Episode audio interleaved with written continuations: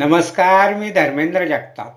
देशदूतच्या morning बुलेटिनमध्ये आपले स्वागत. आज दहा ऑक्टोबर ऐकूया धुळे जिल्ह्यातील काही ठळक घडामोडी. शिरपूर तालुका पोलिसांनी सिनेस्टाईल पाठलाग करून गावठी कट्टे घेऊन जाणाऱ्या कारमधील चौघांना पकडले. चौघे तुळजापूर तालुक्यातील असून त्यांच्याकडून कारसह दोन गावठी कट्टे चार जिवंत काडतूस असा आठ लाख बावन्न हजारांचा मुद्देमाल जप्त करण्यात आला. अशी माहिती पोलीस अधीक्षक प्रवीणकुमार पाटील यांनी दिली आहे.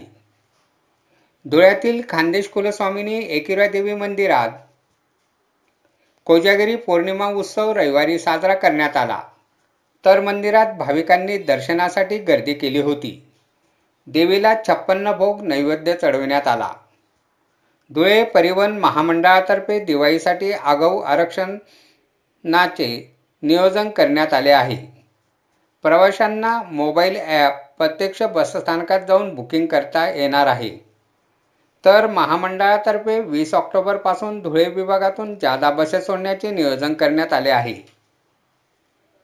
साक्री तालुक्यातील कासारे येथील बहुउद्देशीय माध्यमिक विद्यालयाच्या माजी विद्यार्थ्यांनी संपूर्ण विद्यालय डिजिटल केले.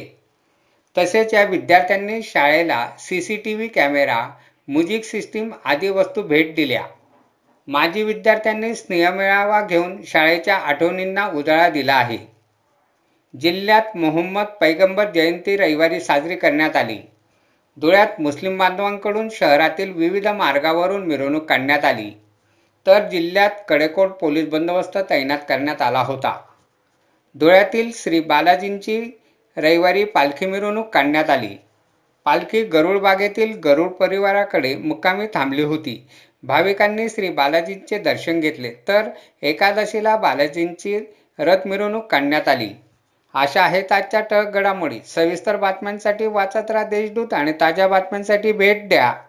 W W W dot Deshdoot dot com या संकेतस्थळाला. धन्यवाद.